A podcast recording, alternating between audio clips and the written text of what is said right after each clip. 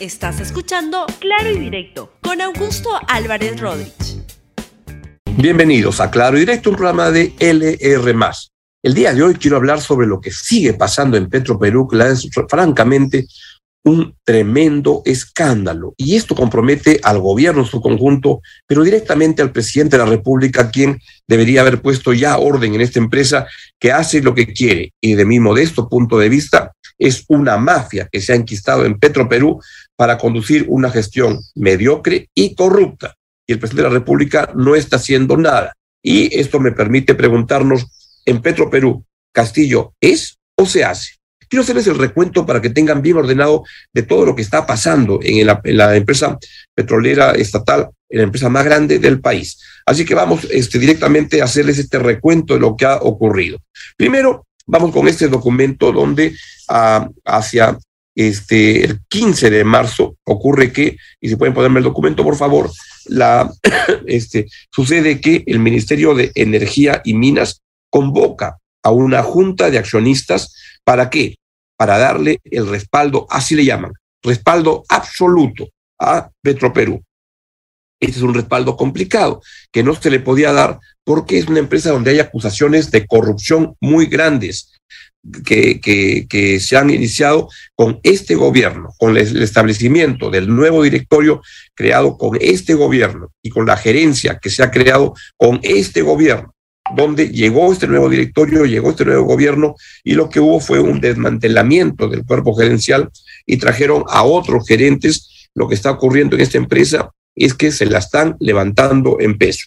Y en ese contexto, pues ese documento lo que planteaba el Ministerio de Energía y Minas, el cuarto ministro de Energía y Minas en lo que va del gobierno, la mayoría de ellos casi puestos por Vladimir Cerrón, que este, se ha apropiado del Ministerio del Sector Energía y Minas por varias razones, no ninguna de ellas conveniente para el país. Pero lo que le propone es que eh, se convoque a una Junta General de Accionistas. ¿Para qué? Para que el Ministerio de Economía le dé su respaldo absoluto. Ante eso, debo hacer notar otros dos documentos.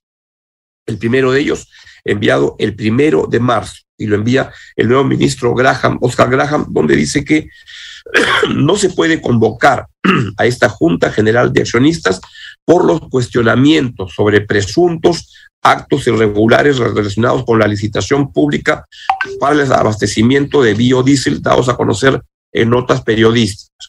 Esto lo hace notar el, el, ministro de Economía, que es parte de la Junta General de Accionistas, y lo que agrega este documento es que en el marco de los principios de transparencia e integridad que deben regir nuestra actuación, reitero la solicitud efectuada por este despacho ministerial para que se convoque con urgencia a la Junta General de Accionistas para que el directorio informe sobre los hechos relevantes dados a conocer sobre las cutras y las trafas que están ocurriendo, es decir, no sobre el respaldo absoluto que quiere darle el, este, el, el Ministerio de Energía y Minas, que lo maneja el señor Carlos Palacios que en verdad lo maneja Vladimir Cerrón.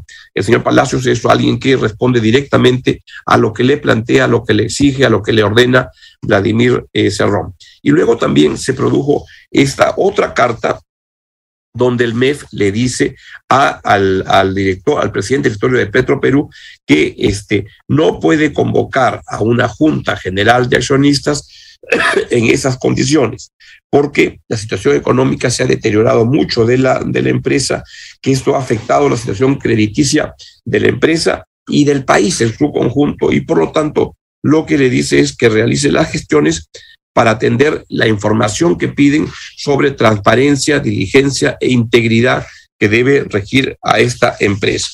Nada de eso va respondiendo la empresa. Y ante eso, ¿Saben qué es lo que hace el, Ministerio de Energía y Minas? Manda otro oficio diciendo que se convoca a esta Junta General de Accionistas para qué? Para darle respaldo absoluto a la empresa. Entonces, en ese contexto, el MEF responde diciendo con este otro oficio y le dice, no voy a asistir, no puedo asistir en esas condiciones porque este, y cuando dice que se convoca al Ministerio de Economía y Finanzas, dice, este, no se puede asistir para darle respaldo absoluto frente a esta crisis. Y entonces ahí se crea un tremendo problema. El problema ya se escapa de lo que es el Ministerio de Energía y Minas y el Ministerio de Economía, y aparecen ya los políticos. Aparece este tuit del ex premier Guido Bellido, donde dice que Graham debe renunciar. Ahí está. Esto pone Guido Bellido. Un funcionario público de confianza no debe estar en contra de una empresa estatal. Es un sabotaje a la implementación de la política de gobierno. En el día, dice Bellido, el ministro de Economía debe ser destituido por estar en contra del presidente y del gobierno. y entonces, el día, eso ya ocurrió el día viernes. El sábado, el sábado de la semana pasada, comienzan a darse este, una serie de problemas en la empresa y este, lo que les estoy contando, y se dan varias reuniones en Palacio de Gobierno. Empezando por a las 7 de la mañana se reúne el presidente Pedro Castillo con el ministro de Economía, el señor Oscar Graham, donde lo informa y le dice, esto es lo que está pasando, presidente. a las 8 de la mañana se reúne el presidente de la República con el equipo de Petro Perú y del Ministerio de Energía y Minas y eso le informan otra cosa muy diferente. Y entonces ocurre que este, le recomiendan al presidente que se reúna con el Contralor General de la República, el señor Nelson Chac, a quien Castillo lo cita para las siete de la noche del día sábado. A la salida, el Contralor dijo esto. ¿No? Y ha quedado absolutamente claro que no se puede continuar en esta situación de debilidad del gobierno corporativo de Petroperú. De lo que necesitamos, se necesita que se recupere la confianza en el gobierno de Petroperú y me imagino que el señor presidente pues tomará las decisiones necesarias para que eso se pueda encaminar prontamente. El tema fundamental de Petro, perdón, el tema de reunión, perdón, el tema fundamental en Petroperú es simplemente la pérdida de credibilidad que tiene actualmente su gobierno corporativo, ¿no? Eso resolviendo eso debería resolverse todo. Entonces, ¿saben lo que hace el, el Partido Perú Libre ante esa situación? Le plantea una denuncia constitucional al Contralor General de la República. Esto lo hace la congresista Margot Palacios. Vean a través de su cuenta Twitter el tweet que pone. Contralor Nelson Chac incumple funciones generando perjuicio a la, empresa de todos los peruanos. Petroperú, su conducta implica una inadmisible infracción constitucional y lo quieren volar al, al Contralor General de la República. Y entonces Nelson Chac, este, bueno, y ante esto también este, sale el señor Guido Bellido, que es el mm, candelero de todo esto, ahí está la denuncia que se le plantea, sale el señor Guido Bellido, luego de esta denuncia constitucional contra Nelson Chac, por decir que no se puede manejar una empresa como Petro Perú robándose todo lo que está pasando ahí, sale Guido Bellido y también ataca al Contralor. Señor Contralor Nelson Chac, explica al país por qué hasta la fecha no se ha tomado acciones para la auditoría a Petro Perú. ¿Acaso hay interés de hacer que esta empresa estatal rentable, rentable, que sabe Guido Bellido de rentabilidad, rentable, esta empresa está mal, quiebre para luego venderlo a un privado a precio de ganga. Eso es lo que este, dice Guido Bellido. Ante eso, le responde el contralor Nelson Chac, como lo que debe responder. Es una denuncia que no tiene ni pies ni cabeza, como todo lo que hace Bellido. Escucha al contralor. Eh, ese es tan solo una represalia ¿no? del partido de gobierno por todas las investigaciones que estamos haciendo. ¿no? Es una denuncia absolutamente absurda, no tiene ni pies ni cabeza. He tenido la oportunidad de leerla, ¿no? Eh, lamento que la congresista Margot Palacios haya sido desinformada de esa manera. Los hechos no han, no han sucedido tal como se mencionan en esa, en esa denuncia, no en esa acusación.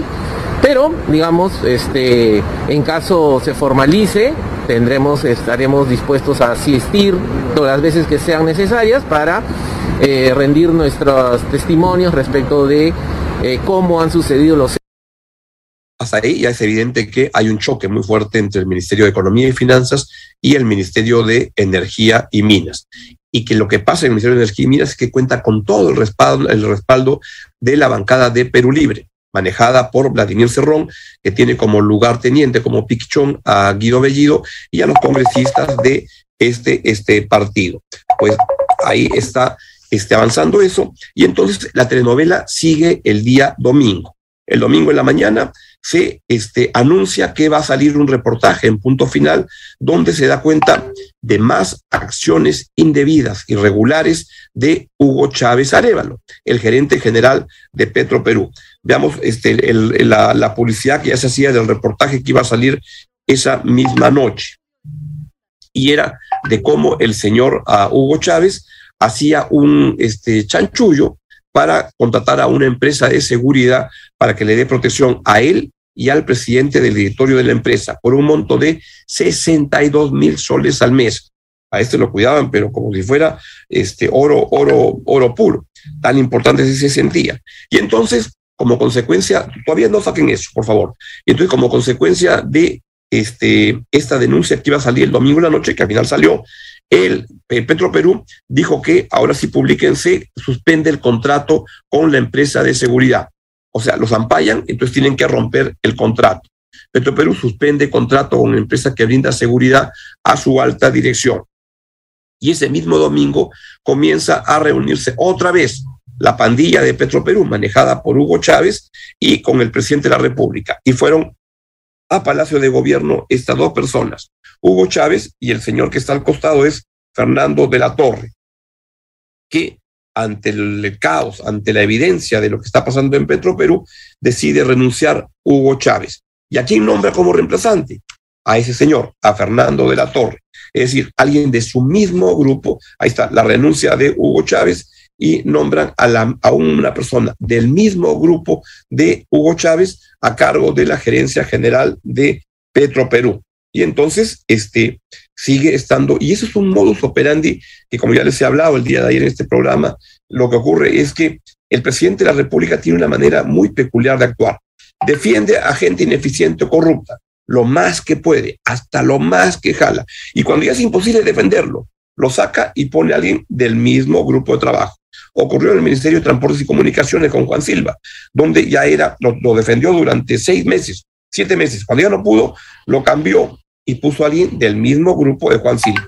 Igualito, el mismo modus operandi está ocurriendo en Petro Perú, donde han reemplazado al señor Hugo Chávez por el señor Fernando de la Torre. Y está ahí la, la, nota que salió en la, la, República dando cuenta de este, este reemplazo y la, la, confirmación por parte de la empresa de el reemplazo. Ahora bien, nombran primero al señor Fernando de la Torre como gerente encargado y luego lo nombran como ya gerente general de la empresa. Y esto siempre con el respaldo de Vladimir Cerrón, que manda este tuit. Ponga el tuit de Vladimir Cerrón.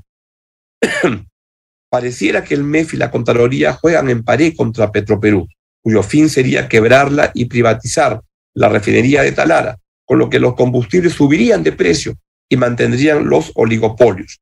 Si Talara funciona, Petroperú toma el liderazgo y los precios bajan.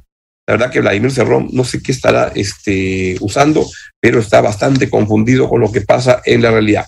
Y lo peor de todo es que con todo este pleito, cuando fue el Contralor, donde el presidente Castillo, Castillo le dijo, voy a cambiar del directorio, voy a cambiar las cosas. No es lo que ha pasado. Castillo ha tonteado al Contralor, Castillo quiere tontear al país y sigue defendiendo a una mafia enquistada en Petro Perú. Y es una mafia que la viene defendiendo desde el comienzo. Hubo un artículo del cual ya se ha hablado varias veces, cómo se demostró en un artículo de Ricardo Uceda en, el, informante, donde lo que se revelaba era que cuando estaban este, el primer ministro Energía de este gobierno le dijo al presidente de la República, este señor Chávez no puede estar en ese cargo. ¿Sabe lo que hizo Castillo? Lo votó, no a Chávez, a Merino. Y es el que está detrás de todo este aparato partidario manejando las cosas, es Cerrón. Y tiene como encargado de las cosas, como cara visible, al presidente Pedro Castillo, que debo decirlo con mucha pena, anda siempre como, como con cara de tonto, que no sabe lo que pasa. Sí sabe lo que pasa, ya ha sido informado cabalmente y sin embargo sigue defendiendo.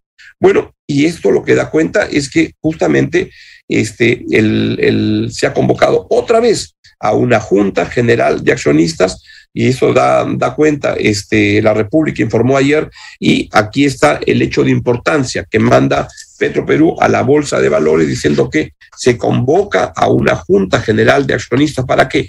para darle el respaldo absoluto, así le llaman, es como una carta de sujeción de a, la gestión corrupta y mediocre que está ocurriendo en Petro Perú. Eso es lo que está pasando con el aval del presidente Pedro Castillo. Y este, esta convocatoria se ha hecho ya por aviso en, los diarios. Creo que la, pedí que la, que la pusieran, Junta General de Accionistas, y justamente ahí este, aparece todo lo que le estoy diciendo. Y vamos con esta otra nota que ha salido que salió en el diario Gestión el día de hoy, donde se da cuenta de cómo se está este, rebajando la calificación de bancos. Y esto es consecuencia de peruanos, consecuencia directa de lo que está ocurriendo en Petro Perú. Eso que está sucediendo. Ante eso, ¿el presidente de la República tiene algo que decir? Claro que tiene que decir. Él está respaldando a los sectores corruptos y mediocres que están enquistados en Petro Perú y no hace absolutamente nada. Esto es algo que más temprano que tarde le va a pasar la factura al presidente de la República y es lamentable que eso ocurra hoy en día. La evidencia de que el presidente este, no toma decisiones está ahí, o si las toma, respalda a estos grupos mafiosos en Petro Perú. Así van las cosas. ¿Se va a quedar así? No lo sé. Pues vamos a seguir informando en este modesto programa de Aclaro Directo en LR. Bien, es todo por hoy. Chao, chao. Gracias por escuchar Claro y Directo con Augusto Álvarez Rodríguez. Suscríbete para que disfrutes más contenidos.